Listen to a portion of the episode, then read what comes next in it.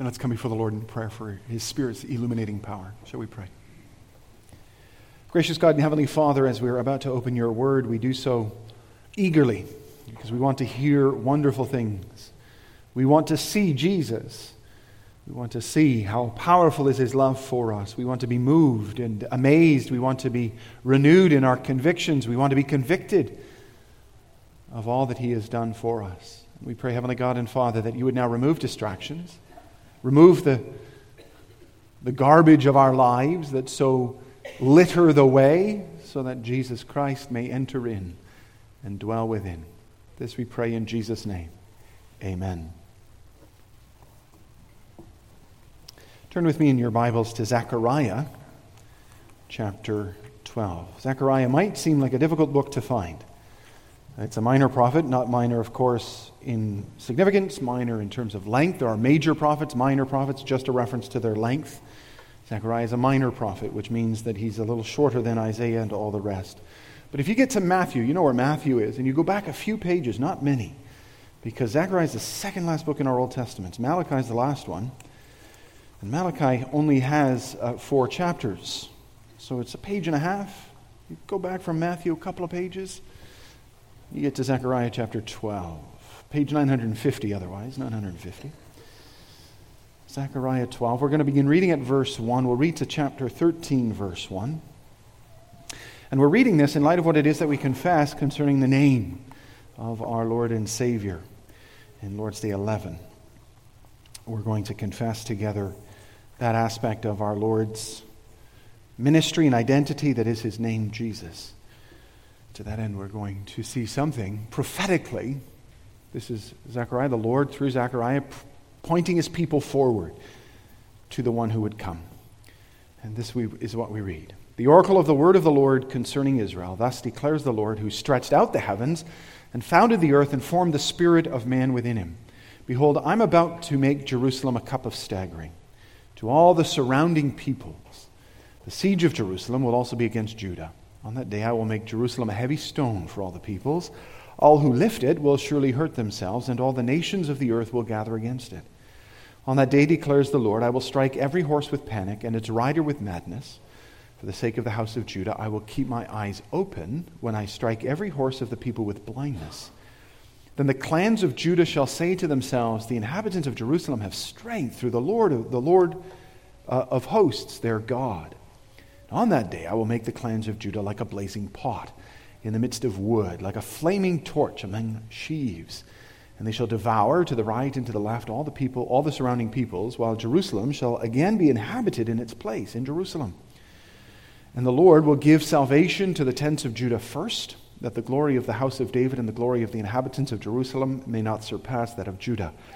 On that day, the Lord will protect the inhabitants of Jerusalem so that the feeblest among them on that day shall be like David, and the house of David shall be like God, like the angel of the Lord going before them. And on that day I will seek to destroy all the nations that come against Jerusalem. And I will pour out on the house of David and the inhabitants of Jerusalem a spirit of grace and pleas for mercy, so that when they look on me, on whom they have pierced, they shall mourn for him as one mourns for an only child and weep bitterly over him as one weeps for a, over a firstborn. On that day, the mourning of, in Jerusalem will be as great as the mourning for Hadad Rimmon in the plain of Megiddo. The land shall mourn, each family by itself, the family of the house of David by itself, and their wives by themselves, the family of the house of Nathan by itself, and their wives by themselves, the family of the house of Levi by itself, and their wives by themselves, and the family of the Shimeites by itself, and their wives by themselves, and all the families that are left, each by itself, and their wives by themselves. On that day there will be a fountain opened for the house of David and the inhabitants of Jerusalem to cleanse them from sin and uncleanness. Now you wonder, when the people of God first heard that and read that, how could they have managed to anticipate how wonderfully, powerfully, and significantly the Lord would fulfill that word in the birth of his Son? That's what we get to focus on. That's what we are blessed to be able to know as New Testament Christians. Lord's Day 11 page 212 in your forms and prayers books. We're going to confess together these two question and answers, 29 and 30. We're going to confess the answers together. And he is the one who fulfills this glorious prophecy of Zechariah 12 when it says that the house of David shall be like God, like the angel of the Lord. The angel of the Lord, of course, in the Old Testament is often the pre incarnate Christ. It's Jesus before he was Jesus. And so that literally comes to pass, even as we get to confess here. Lord's Day 11, question answer 29. Why is the Son of God called Jesus, meaning Savior? Because he saves us from our sins, and because salvation is not to be sought or found in anyone else. And do those who look for their salvation and security in saints, in themselves, or elsewhere, really believe in the only Savior, Jesus. No. Although they boast of being His, by their actions they deny the only Savior, Jesus. Either Jesus is not a perfect Savior, or those who in true faith accept this Savior have in Him all they need for their salvation. This the church does believe.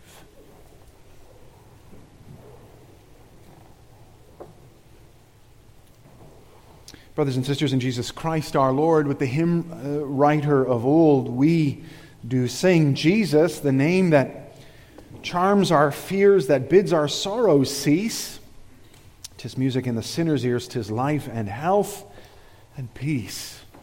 That's a lot to say, isn't it? Life and health and peace. The name Jesus can accomplish all of those things. I'm guessing that if we have unbelieving coworkers, neighbors, people that we're interacting with, if we were to say to them, if they asked, How was your weekend? What did you do? And we all went to church. Well, what was church about? Well, it was the secret to life and health and peace. I think everybody would probably want to know the secret to life and health and peace. They would say, Wait a minute, you, you learned the secret to life and health and peace? I can hardly believe it. What's the secret then? Tell us. And then if you were to say, What's the name Jesus? Do you think that they would go, Oh, I get it. Yes, of course. Or do you think they'd say, wait a second. No, no, that's okay. This is one of these evangelism talks. This is you trying to convert me again. Thank you very much, but no. Uh, my life is pretty good, and I, I, don't have Jesus in it, thank you. I, am okay, and, and, and I, I don't need to know that name. I'm blessed without it. Thank you very much. I don't think that, that many people would instinctively and naturally accept or believe what we would sing about the name of Jesus. And, and there's good reason for that, good, good reason that we can understand why that is.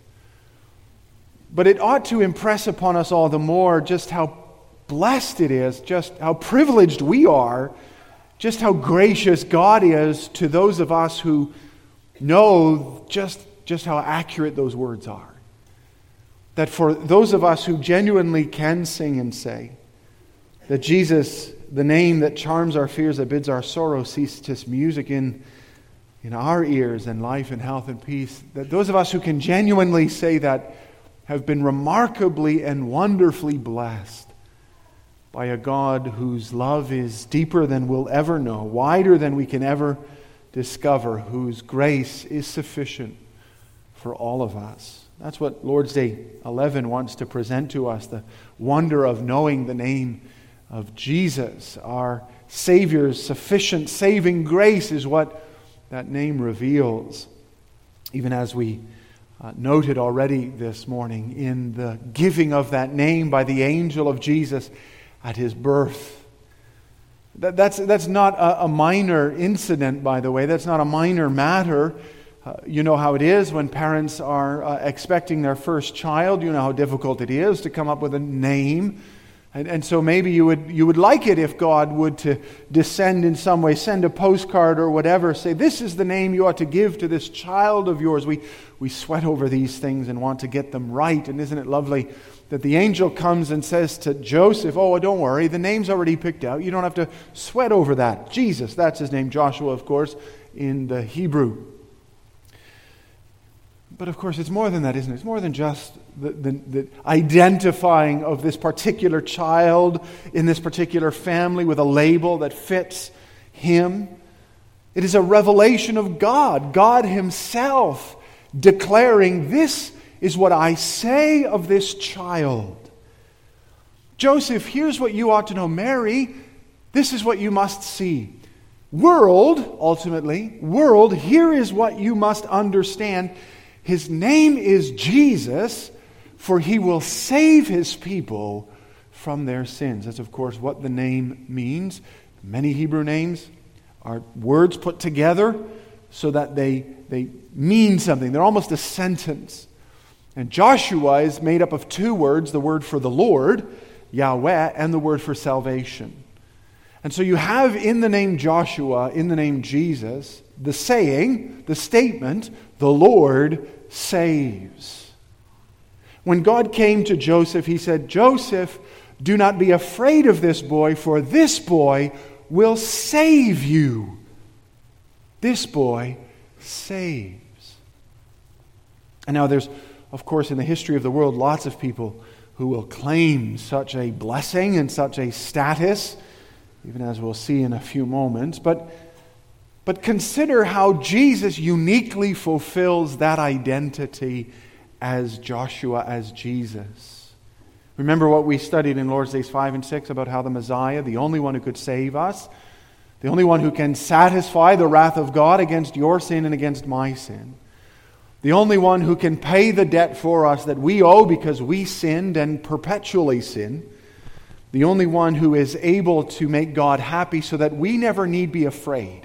So that we know that either when Jesus returns, he'll welcome us into his fellowship, or if we die, which is more likely, if we die, we will be welcomed into eternity, into fellowship with God. The only way we can know those things and experience those things is because of who that Messiah is perfectly human, perfectly righteous, and divine. You'll remember Lord's Days 5 and 6 explain to us why it is that that is the case. Well, that's exactly who this child of Mary claims to be, conceived by the Holy Spirit in the womb of Mary. Do not be afraid, Joseph, because what is conceived in her is of the Holy Spirit. God Himself reminding us, telling us this is a miracle child, the miracle child. And indeed, Jesus' life and ministry bear that out. Think of all of His miracles. Think about all that he accomplished. Think about how John the Baptist at one point, even John the Baptist was a bit uncertain. Sometimes we can be a bit uncertain. Is Jesus really the Messiah or not? Have we put our trust in the right one or not? John the Baptist had the same question, so you're in good company. John was in prison, and he sent word by his disciples to Jesus says, "Are you the one who's to come or should we look for another?" Keep in mind, John the Baptist is the one who baptized Jesus, who said, Behold the Lamb of God who takes away the sins of the world, the one whose sandals I'm not worthy of untying.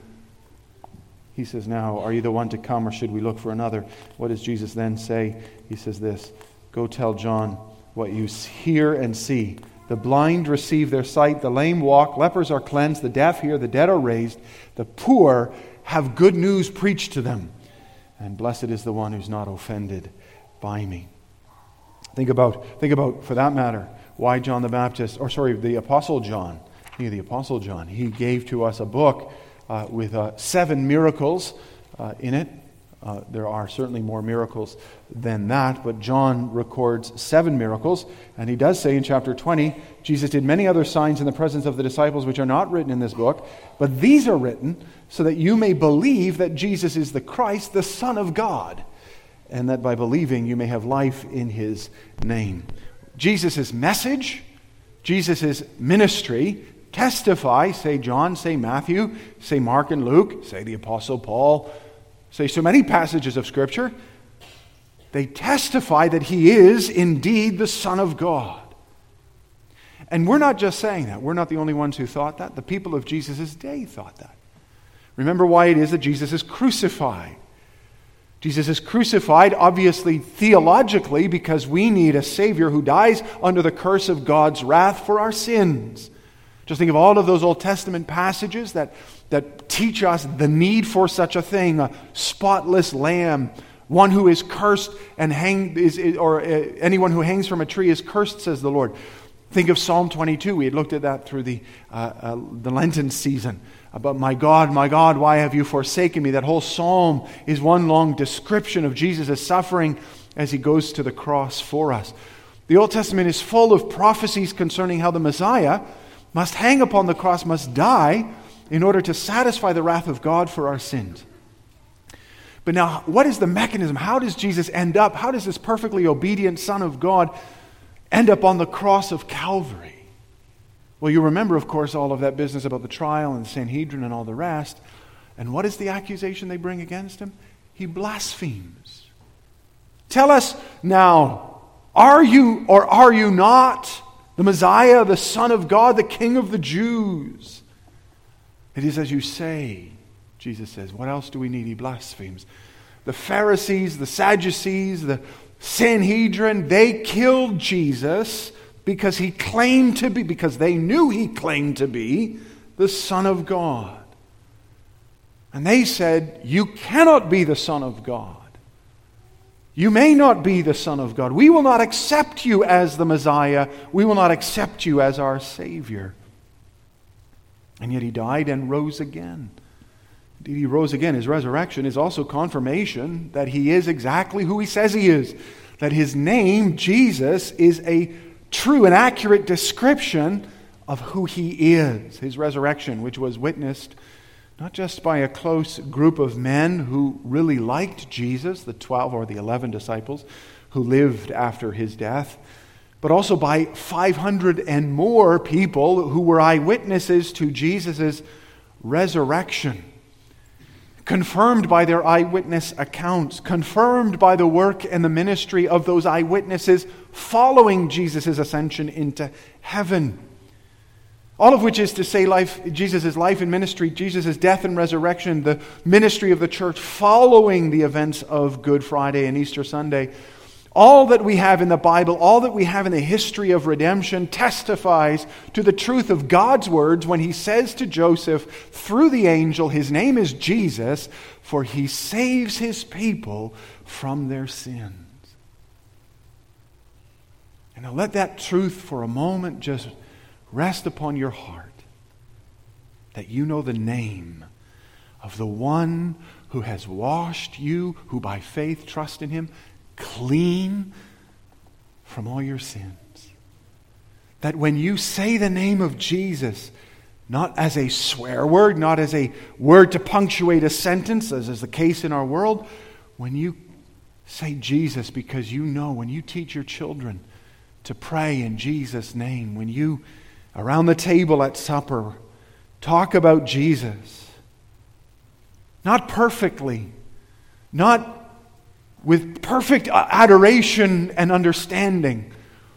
But knowing this, that He is the Savior who died for your sins, then you may know in that moment, not because of anything you've done, because you know the name of Jesus, because His name is precious to you, because you know what it represents and what it means that your sins, those stupid sins, those repeated sins, those offensive sins, those ancient sins, those pesky sins have been washed away in the blood of the Lamb. The name of Jesus. The name of Jesus is the name that charms our fears, that bids our sorrows cease. It's music to the sinner's ears, it's life and health and peace. Now, not for everybody. I understand that. We live in a culture and in a society that certainly doesn't claim this. Indeed, the devil works very hard to ensure that we don't rest in the precious name of Jesus. He tells us, the world tells us, the culture tells us, well, Jesus, you understand, is really not very unique. I mean, these disciples, they just really took bits and pieces from different religions. He's really just an amalgam of other religious traditions. It's an argument you hear on university campuses, you hear in the culture generally, you hear on the internet, on Instagram and Facebook and all the rest. Jesus is not unique. No, no, he's just a, a pastiche. He's just putting together a bit here, a bit there, this religion, that religion we have. Jesus and if that doesn't convince you, then they say, well, you know, Jesus is really a polished up version of who, a, a probably significant historical character in the first century, a, a Jew who was doing some really good stuff, a, a politically active Jew, a Jew that was anti empire, a Jew that was all sorts of things. You, you know, a decent fella, let's not deny it. But but yeah, when he died, that kind of, you know, his followers were a bit disappointed by that. So they wanted to keep the, the, the, the, ministry going. They wanted to keep the process going. So what they did is they sat down together and they said, Listen, Matthew, all right, here's what you're going to do. And Mark, why don't you do that? And Luke and John, here we go. Okay, let's, let's, let's write these things up and, and let's, let's, let's polish it a bit, right? Let's, let's uh, expand, right? You remember he was at that wedding? Why don't we say that he turned that water into wine? Let's make that a story. And, and, and, and you remember that, that, that, that man? He was really kind to that fellow that was blind. You remember that? He, he gave him some money. And that, how about we make it he healed that blind guy? How about that? And so they polish up the name of Jesus, we're told, in order to turn Jesus into this glorious, heroic figure. But in the end, the historical, the real Jesus, if he actually existed, is nothing like the Jesus of our Bibles. There's even in the history of the Christian church a movement called the, the Search for the Historical Jesus, in which uh, academics and, and, very bright people would come together and they would work through the Bible uh, and they would say, well, you know, was that really what Jesus That probably isn't what Jesus said, isn't it? No. And so they would try and find what they believed was the historical Jesus, reading through all the many layers and lies of the New Testament Christian church. Those are the voices that we live with. You can find in this world challenges against our faith in Jesus on every corner. So that in fact we can find it challenging, maybe especially when we're younger. We can find it challenging. We've only ever been told by dad and mom that Jesus is the Messiah. We heard it at church, we heard it at school, we heard it at Kingdom Seekers and Cadets. And then we go out into the big wide world and we meet other people, we meet other ideas, and we meet contradictory thoughts and challenging words, and suddenly we're not sure anymore. We find it challenging in those moments to respond to those who, who push back against what was a very comfortable faith we lived with. All of our family, our parents, our, chil- our, sorry, our cousins, our, our friends, everybody went to church. There was, no, there was no friction, there was no pushback, there was no challenge, and so now, when we meet the challenge, we're not sure how to respond, which isn't very, by the way, new. It's the most ancient thing in the world. The world has always, the church has always, been confronted with two voices. From the very beginning, there was a serpent in the garden. God had said to man, Don't eat of that tree. I had given you a promise of life, God had said, but don't eat of that tree. And then the serpent said, Really? Really? You're going to trust him? Really going to trust him? You got to understand that that really is at the heart of this question about who Jesus is, because it's not merely a question of what we can know scientifically or empirically. That's how so often our world wants to frame it. Can you know empirically, scientifically, that Jesus is who says, says is? Prove to us, please, that he is who he says he is. Well, that's a very challenging thing to do at any time. Can you prove that Winston Churchill existed? We all know Winston Churchill existed, right? Do we? Do we really?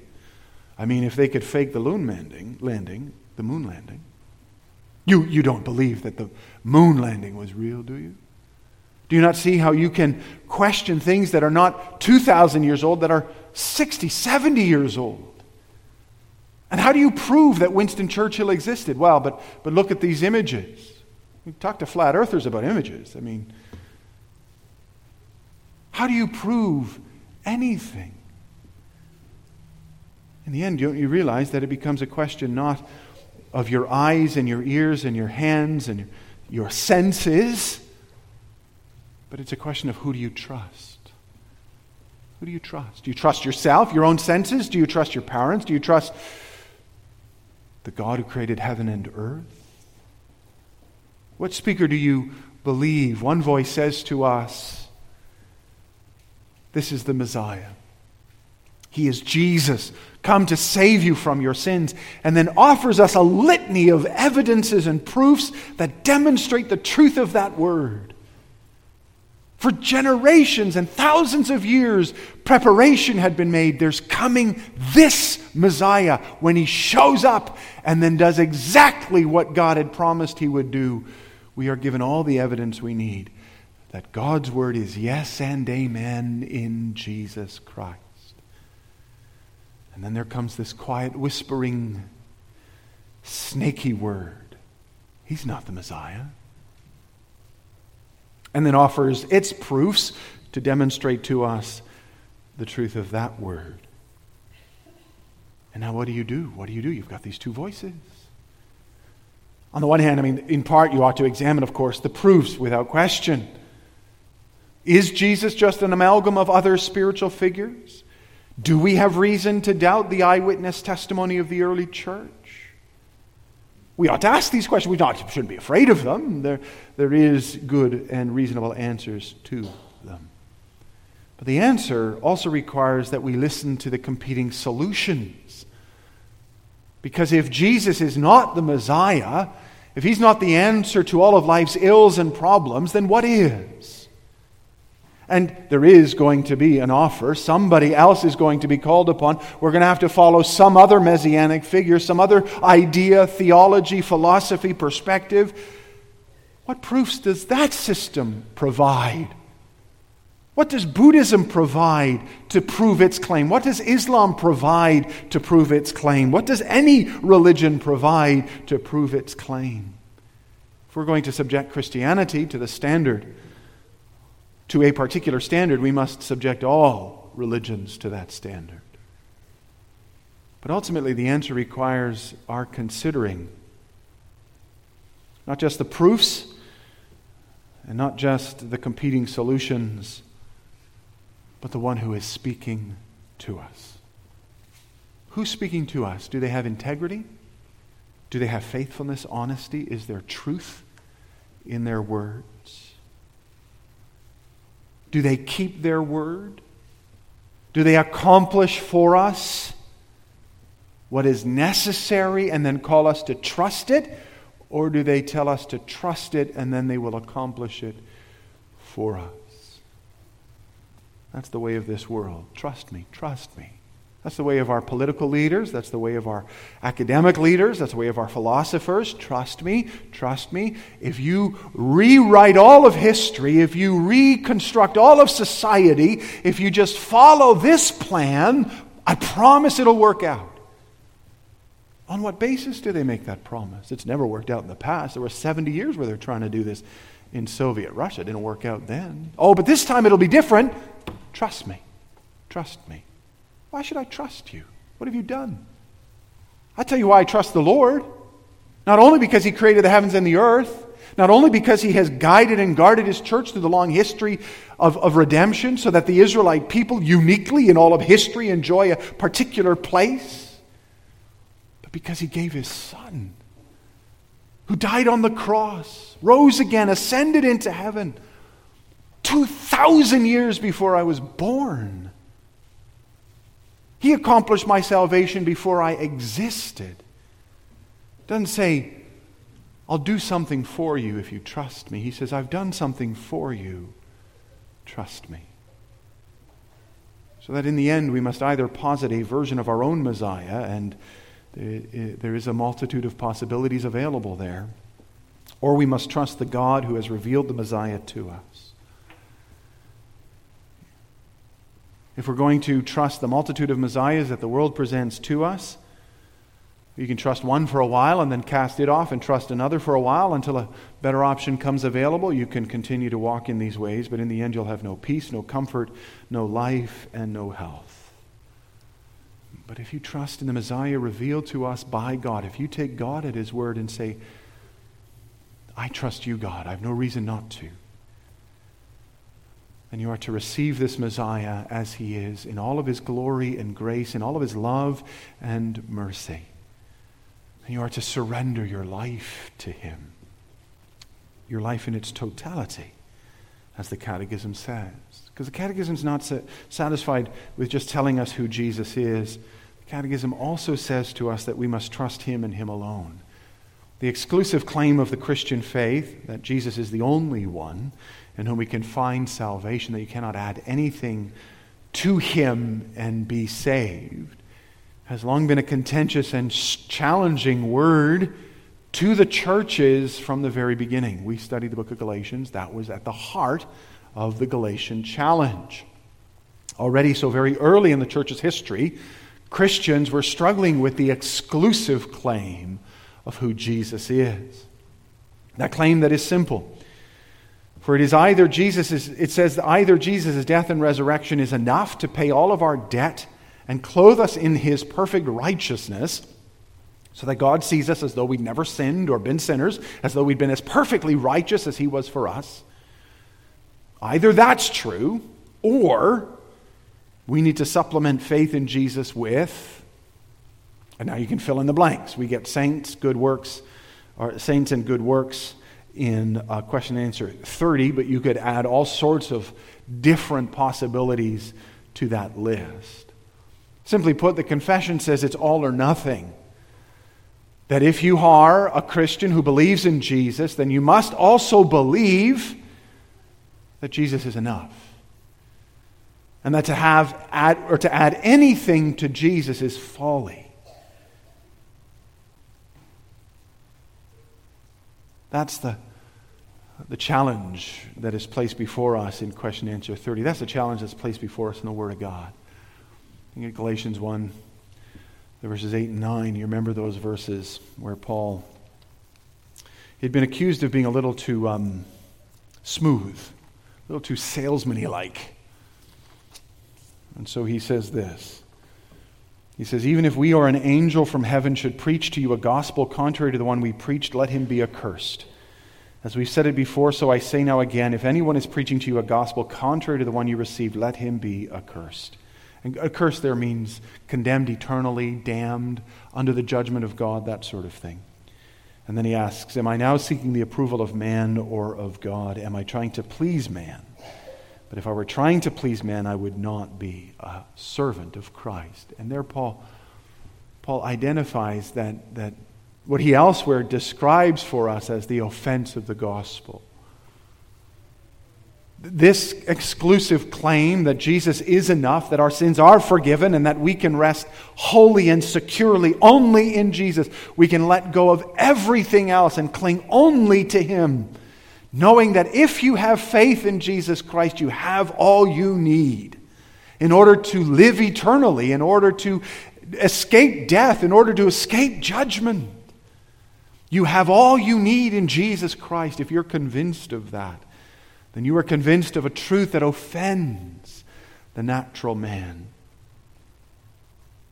That's why the, the Catechism raises the question in question answer 30. The Catechism, eh, written in the time of the Reformation, was dealing with this very question as well. The, the question of, is Jesus enough? And the Catholic Church said, no, he is not enough. You need to do stuff. And the Reform, Reformers came and said, but that's not what the Word of God teaches. The Word of God says, no added works no prayers to saints, no anything else, giving in the offering, the clink of the coin, causing a soul to escape into heaven. None of that. The Reformation was strong on this point that Jesus is all and in all. But it's not just a historical challenge that we face, it is also a human challenge that we face. Because the reason why the church, whether it's in the days of the Galatians, in the days of the Reformation, or in the days that we live in right now, the human condition uh, we all enjoy or suffer under is that it's easier to rest in something tangible, in something understandable, and something less terrifying, less demanding than in this Jesus who we meet on the pages of Scripture, of whom God speaks to us by His Word. God calls us not to close our eyes, don't misunderstand that. God calls us to open our eyes, to read the Word, to hear what He's saying, and to trust Him. To say, I don't, I don't see it, I don't touch it, I don't taste it, but I believe you. To believe God. And the truth is, we're all a little like Thomas, wanting to see, touch, and feel before we believe. We're all a little bit like Gideon, wanting to put out the fleece, or like Emperor Constantine with his vision in the sun. It's the most natural orientation of the human spirit. Look at every world religion. Look at your own natural fallen heart, that old man that dwells still with you. Who are you most likely to trust if not yourself? Are you going to trust your God's promises when it comes to raising your children, or are you going to trust the program, the book that you read, the teacher you listened to on the podcast? Are you going to trust your own parenting skills? Oh, no, I'm going to trust God's promises.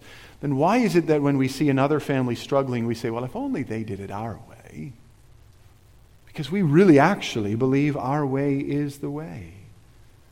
Are you going to believe the Lord's will for your marriage, His word for your life? countercultural as it is, or are you going to manage your marriage in a way that you, well, you know, we got it figured out, thank you very much? Do you see your business, your daily labor, as a song of praise to the Lord, advancing His cause and His kingdom on this earth, or do they exist to pad your bank account? And when you face struggles, is there no part of you that thinks, I don't deserve this? Is that not just the echo of works righteousness in our hearts? Is that not just our pride? So impossible to slay? Proof that we, by nature, say that we trust in God. But don't think we're all that bad either. No, the natural man, the old man, the sinful man, is not really quite ready to give in everything to God yet. Instead, we are more inclined to trust ourselves, to trust our coming to church, to trust our giving in the offering, to trust our good works, to trust our ability. That's why we get proud. That's why we get boastful. That's why we think we're decent people. That's why when we look at the world around us and we see the people struggling in sin, we think, well, if only they were like us. But the truth is, there, but for the grace of God, go every single one of us. Because if you truly believe that it's up to you, then consider what the Word of God requires of you. If you really think you're good enough, then study what the Word of God says you must be. Because the Word of God says if you're going to believe that, if you're going to believe you're something decent, then you have to be perfect in every respect, in every thought, word, deed, every act you do, every act you don't do, every attitude you have, orientation. It must be utterly and perfectly without spot or blemish. It must be so utterly devoted to God that there is no flaw. And if you think you're a decent person, you also need to satisfy the wrath of God against your sin. Your debt must be paid, which must mean you have to pay an eternal death. And even if you allow that Jesus, if you believe that Jesus is a valuable asset to your life, a good teacher, a good speaker, a good moral coach, you need to do everything in such a way that God's righteousness is satisfied. How are you doing at that? You a good person still? You still decent? You still think you're all right? Why not turn away from our pride? Why not turn away from our selfishness? Why not turn away from our self righteousness and turn to Jesus? Study for a moment his life. Look at his death. Meditate on his ongoing ministry. Where is the flaw? Where did he ever err? Where is the missed ministry opportunity, the insufficient word or grace? Where in all the revelation of His love do you find any imperfection? Where in His sacrifice for the debt of sins is payment not rendered? Where does He leave the matter unfinished, unresolved? Look at yourself in the mirror and you will see lots of reasons to doubt yourself, which is why the devil wants you to trust yourself, because he knows you can't hold up to it. Look in the mirror and see how little you can trust yourself. Then take a moment and look at the cross of Calvary and see how much you can trust your Savior. Oh, in the end, in the end, I haven't the courage, and I hope you don't either, to trust yourself. Not that we're perfect at this, not that even in our faith we're good at this. In our faith, even in our faith, we're miserable. Even in my faith, I have this unfortunate tendency to rely far more on my own abilities than upon Jesus Christ. That old nature remains in me. I have to fight against it daily.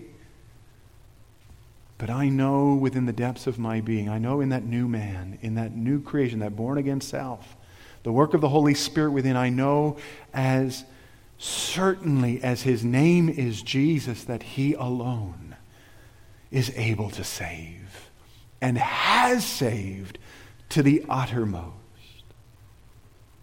And therefore, I will not relinquish any part of my faith in him, even though the world will rage against it. The world's wrath is coming, will come, does come, has always come. The devil, the world, and our own flesh are endlessly trying to push us off of our confidence in Jesus Christ. But the world's wrath, even at its fiercest, is nothing compared to the judgment of God for those who sin. So I'll find my rest in Jesus and my righteousness in Him. Instead of resting in the world's self esteem and its promises that tell me I'm great and that everything will be fine, but do nothing in the end to satisfy the judgment of God. Do nothing in the end to solve the problem of my sin. No, I will believe in Jesus. And indeed, in that simple act of surrendering to Christ, we experience afresh and anew the power of our Lord's saving work. Because to know Jesus, to know who Jesus is and will always be, to know that He's enough, and to know that your life is secure in Him, to trust wholly in Him is a gift of grace. It's not something we do naturally, it's a work of the Holy Spirit in us. And therefore, we ought to put to death that self righteousness and pride that tends to rely upon our own skills, our own gifts, our own wisdom, our own strength, that thinks that we can handle life all by itself, that takes those Mossimo t shirts that say no fear on them and wears them into this world unironically. And we ought to fear. And we ought to recognize that in the end, I'm not enough, but He is. Put to death your self righteousness and your pride and renew your trust in Him. Find your rest in Him, in Jesus. Jesus is whose name charms our fears and bids our sorrows cease, whose name is music in the sinner's ears and is life and health and peace. Let's pray. Gracious God and Heavenly Father, we thank you that you've made known to us the name of Jesus. Although that name confronts us with a great challenge, will we believe? We can be cynical, Lord. We can be self righteous, Lord. We can say, I can do it on my own. Thank you very much. I do not need Jesus. Not knowing that on our own means being perfectly righteous, satisfying your debt against sin. But Lord, we thank you that you have made known to us the name Jesus. That we may trust in him, that we may surrender him. We don't do it well, Lord. We know that. We admit that. We grieve that. We are far more, far more self righteous and proud than we ought to be. We let the old man out far too often. Help us to put him to death. And help us to bring to life that new man, whereby we surrender each day more and more to the saving work of Jesus Christ, in whose name we pray. Amen.